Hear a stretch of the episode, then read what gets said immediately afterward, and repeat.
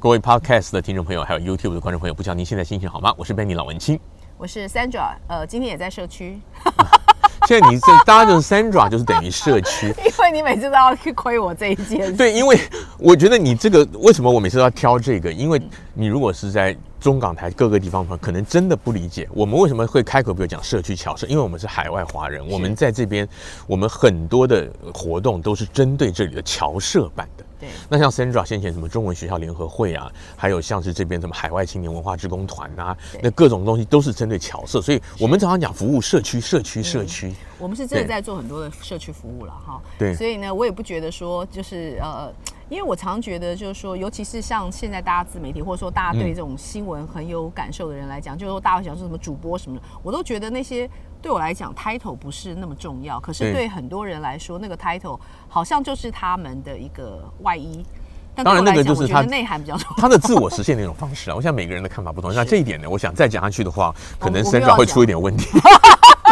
是这样子吗？对，因为可能剪到这里就可以。可能有一些 有一些朋友，因为我觉得真的每一个人的价值观不一样。对，有的人就像我记得以前我在主持广播节目，那个时候大概差十来年前的。嗯。大陆有一个人很有名，他后来去过台湾，叫陈光标。嗯。就是他，他号称中国首善，他是开一个环保回收公司，他到处捐钱，但是他就是高调行善，他去哪里捐钱，人家一定要给他颁感谢状，一定要转播。对。哇，有这种人。他真的捐很多钱，而且他自己也是自己挽起袖子来帮忙去灾区救灾，但是那他就是觉得我就是要拿这个 credit，对，哦、那你说他这个价值观认不认同？我不是很认同，嗯，但是我觉得 OK，因为他真的做了善事，然后可能有人被他影响也来做善事，嗯嗯嗯嗯，所以就像我们讲一些，我们讲一些侨侨社社团人士，有的人我就很在意，我是不是当了主席，我是不是当了会长，当了主委，当了什么。但是他真的出钱出力，那又何妨？我没有问题、啊。对，所以我就觉得说这个东西呢，所以我说我们就此打住，因为讲再多，人家就觉得说你是不是有价值判断，那可能就不太好了。对。那我们回到今天的主题，我们上次有预告过，我们今天要特别倚重 Sandra 的一点就是说，我们在过去两年，我们美国这里疫情很严重，嗯、我们 shelter in place，我们居家防疫防了一年多才开放。嗯、那在这个中间呢，大家在家里一方面也很苦闷，二方面本来就有很多。你说教育活动或者是一些联谊活动都被迫暂停了，所以后来就开始有很多人用一些那个视讯的平台，好比说美国很流行的 Zoom，我知道台湾的官方是不赞成用这个 Zoom 的，对，他们就 Webex 比较多，对 Webex 啊或者什么 Google Meet 之类的，都是一个平台，都是一个对，都是类似的东西，对。对。那 Sandra 在这个期间当中，他除了帮那个时候你所属的单位，例如说北加州中文学校联合会办活动以外，他自己。所以我在介绍 Sandra，就是有一个有容乃大，就他自己就 create 了一个像社团，然后他就邀请了嘉宾，然后利用这种视讯平台，例如说办一个讲座、办个演讲，然后开放给民众。他很厉害，还找到 sponsor 赞助，还可以抽奖。那今天要跟大家聊的就是请 Sandra 来介绍一下，用这种。网络视讯来办活动，然后你主持活动，包括你在前场当主持人控场，包括你后台，那有哪一些要注意的地方？一些经验的分享。那我曾经。参与过 Sandra 的一办的一个活动，是一个选民教育的活动。那个时候，我跟他是共同在我们在主持，在控制场，因为那个东东西还有正方反方对于议题的讨论什么的。那我是做新闻的，我对这一方面比较有一点心得。嗯，但是大部分的，尤其是那个后台的切换呢，有时候什么时什么时候你要那个分享画面，那什么时候你要开静音，什么时候你要让人家来举手发问，其实那个学问都很大的。所以今天就要请 Sandra 来跟我们聊一聊，如果要用这个视讯来办会。会议从最粗浅的开始讲好了。你要筹备这样一个活动，要想到哪一些？要预备什么？好，就是说像一个视讯会议的话，我觉得基本上我我个人其实先跟大家讲，大家不要害怕。很多人都觉得说，像我们这么会做视讯会议，一定是因为我很 high tech。其实我不是。我先讲这一点，那大家都很知道我不是。可是我会有一个想象力，然后我会有一个大的方向跟 mission，我要做的事情是什么？那其实不管是视讯会议或是一个演讲的讲者，他要到现场，你都是要先清楚你的讲者是谁，对不对？谁要来？好，他对的是谁？所以说也也就是说，只要你有一个先有一个主要的主题，像当时我们常常是在，因为是在 COVID 最严重的期间，所以我当时是找了我们，例如说 County 在讲这个有关于呃 COVID 这件事情，它怎么样预防，怎么样去做整个计划，或者说你如果得意了染疫之后，你要怎么样的这个整个后续的这些这些内容，所以你要先找到一个对的人，那他当然是基本上他是有他的。呃，在他这个专业或者职业上面是有很重的一个，就是这个是一个他他有代表性跟权威了，对，代表色的，对。然后呃，找到这样的一个人之后，你当然就跟他沟通。那因为是视讯的会议，其实后台很重要。那后台的东西，我觉得很重要是说，因为大家第一个当然看到你的脸，第二件事情他们想看到的是你的荧幕。那你的荧幕是什么？就是你的 slide show，对不对？你 slide show 里面要有数字，要有一些你的一些呃，他要讲的一些内容。可是你知道？这边我是觉得，像这种视讯会议，大家很容易分心。就像我刚刚跟你讲，嗯、我刚刚这样讲了一个人讲了三分钟，你其实已经眼神已经要飘出去了。所以说，刚刚有漂亮美眉路过吗？并没有啊。所以说，为什么视讯会议很重要？是你要怎么样抓住人家愿意去听？第一件事情是我就会我的感受就是这样。所以今天在讲我的心理嘛，哈，嗯，就是说我不太喜欢是一整个小时的演讲全部都是讲者一个人在讲，因为我觉得大家变成会变成是听广播，而且没有互动。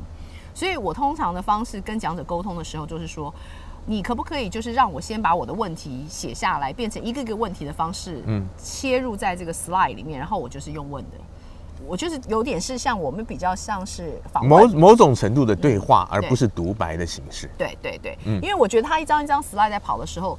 呃，大人的其实注意力的集中，我觉得有些现在比小孩子还小还少，所以说我觉得用问问题的方式，每个问题大家讲了三五分钟，我们就跳下一题，反而让大家一直会很有新鲜感。对，而且以前实体现场开会的时候，你好歹你坐在下面打瞌睡也不太好看嘛，别人也会看到。讲台上的如果是主管，那就很难看。对，现在视讯的话，你你不要说镜头关不关掉还是干嘛了，有的时候你你好几十个人、上百个人，你的影像说明你在后面好几页，嗯、你你真的走掉，人家也不知道。对对，所以这个东西的安排就，而且我的感觉是，嗯，要很顺畅。对，很多时候很卡。我我看到我参加一个活动，就是那个主持人讲话，然后好像就是大家，欸、你们听不听得到啊？什么东西？这个画面卡卡的，然后要播放一个什么又放不出来。对。所以刚刚讲到的后台，并不是说它的后台要够硬，背景要够强，我们没有后台，而是说，而是说，或者我们讲幕后工作人员，没错。就你除了你自己主持以外，你一定要找人帮忙在操作这些东西。所以你知道，我其实看到很多老师们，他们非常厉害，是一方面自己讲课，一方面自己操纵后台。我是没有这个能力，所以我每次在做这些视讯的时候，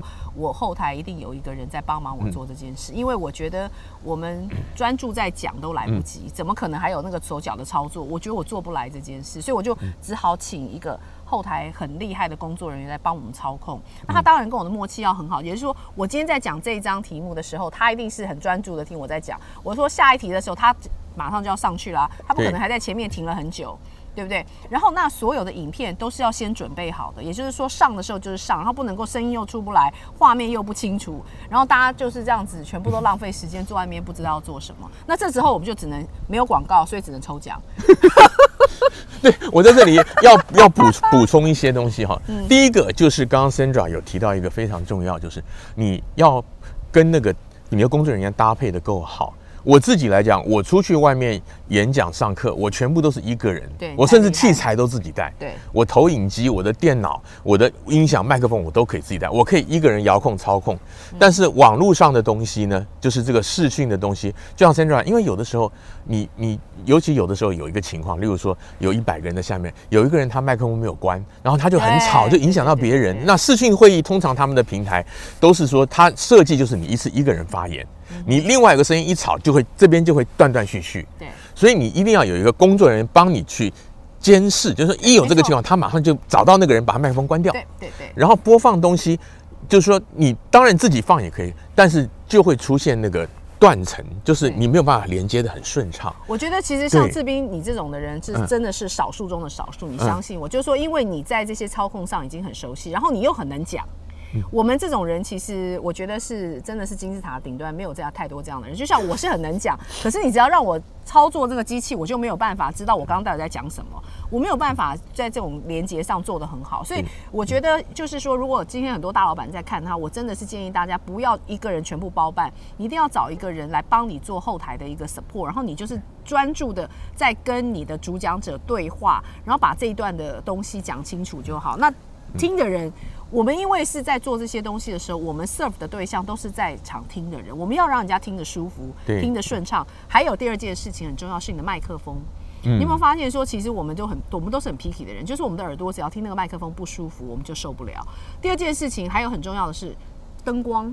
你有没有发现，其实大家在视讯里面哈，你有常常会看到那个一打开的时候，哇，怎么有人是脸是黑的，有人是后面是亮的，然后什么呃后面还有衣服的衣架的，什么东西乱乱糟糟的都有。嗯，所以也就是说，其实如果是一个比较，我们还不，我真的常常觉得说我不是真的很专业，我还在以专业往专业的路上去走。但是给大家的建议就是说，在这些东西上你都要清场。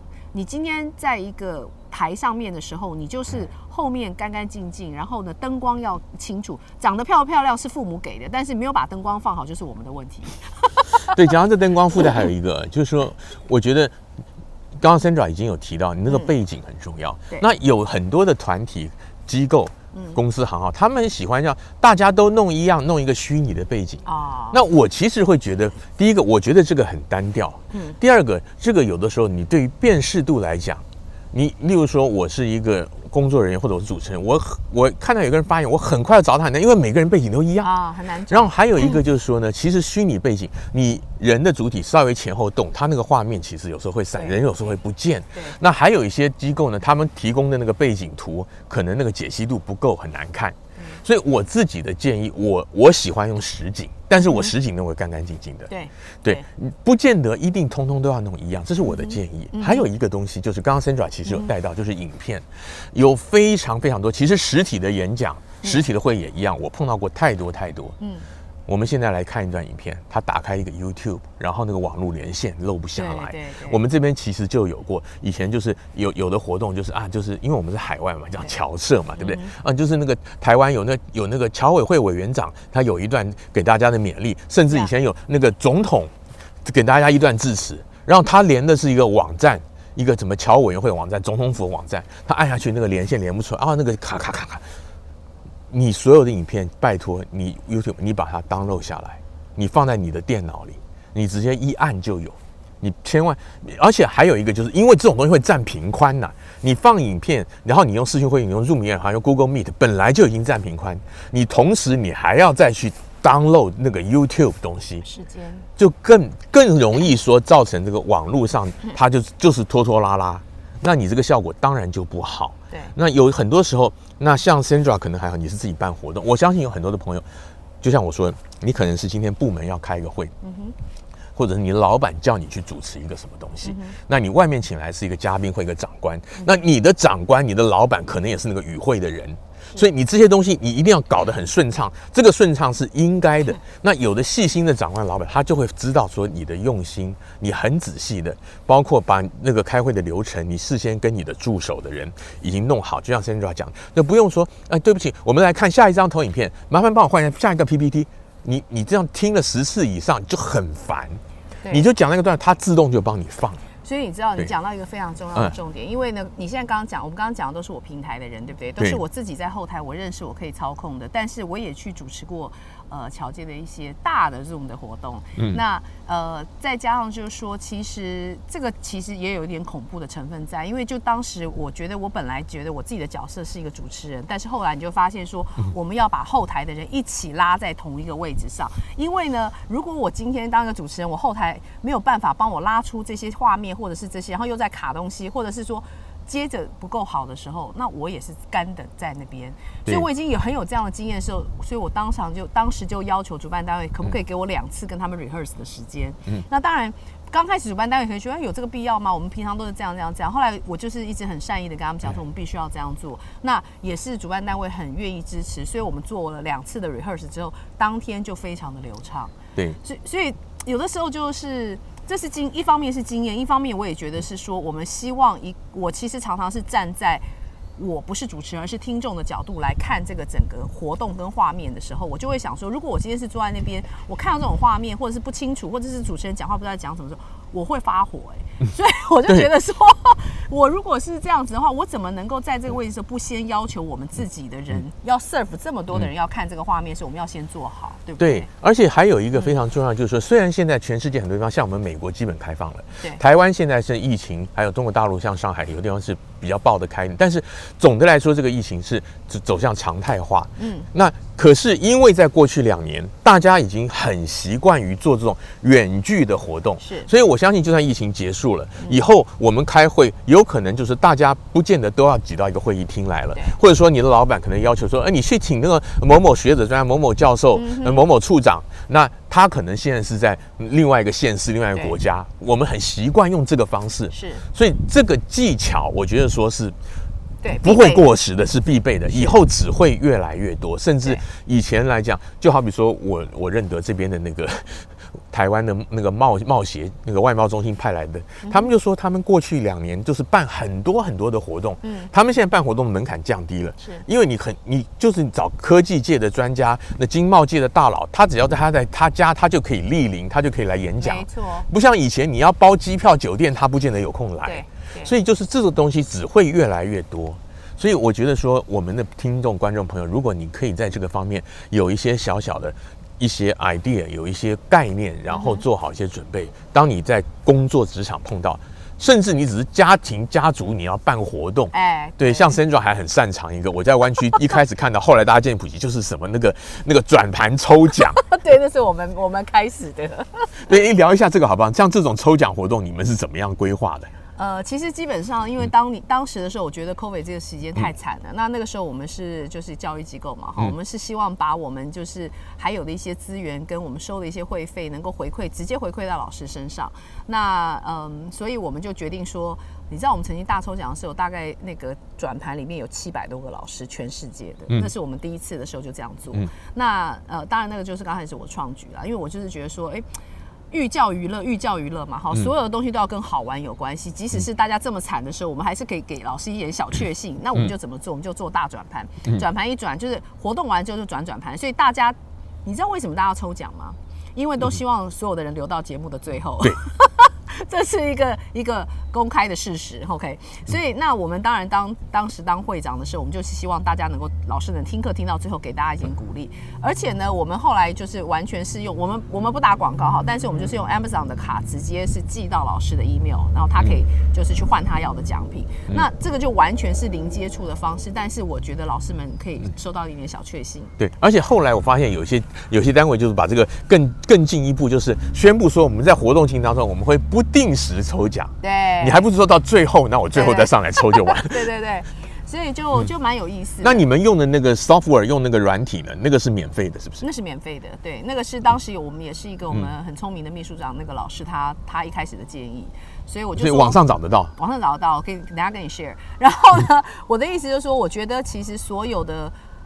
因为 COVID 期间，我们改变了很多的方式，嗯、但是我觉得就像刚刚志斌讲的，这样子的方式是会延续下来的。对，所以我建议大家，其实将来的在视讯会议的时候，就像我们听听到我们刚刚讲一些，其实需要买的一些设备跟设施是需要的，嗯、例如说灯光，例如说你的一些脚架，或者说你的一些镜头、麦克风。哎，你是不是要开一集来讲这个？我觉得也是蛮不错的。今天来不及了，今天来不及了，下一次了。对。对哦，所以我觉得这个都是一个给大家一些建议。嗯、那希望大家将来在视讯会议上面，至少让大家看起来你是有精神的，然后你的声音是让人家听起来是舒服的。对，而且最后提到一点，为什么我们这么多强调那么多细节？因为视讯会议有很大的成分，你可能大家是分散在不同的地方，就包括我们刚刚讲，你请来的演讲嘉宾，或者你自己的老板长官，他也许在他自己的办公室，在他自己的家里，他看他看不到你们，他没有安全感。所以说，当你有任何的一些小差错，或者有些延迟，就例如说我放投影片好了，我讲这这张我讲完了，我过一两三秒还没有换，那他可能心里就开始慌了，哦，是不是断讯了？对对，是不是网络不通了？对对，所以我我才一直强调说，这些细节我们把它做到最顺畅、最好的时候，你的效果才会最好。嗯，那那我相信说，你真的懂的人，包括像我刚刚讲，你的主。你请来的主讲的嘉宾呢？他们参加过很多活动，学者专家或者你的长官开过这么多的会，哎，这一场做的特别顺，他绝对会知道你的苦心。是的，嗯。好，那我们今天就聊到这儿了。那之后我们有机会的话，再跟大家分享关于像是这种网络视讯会议相关要准备的一些东西。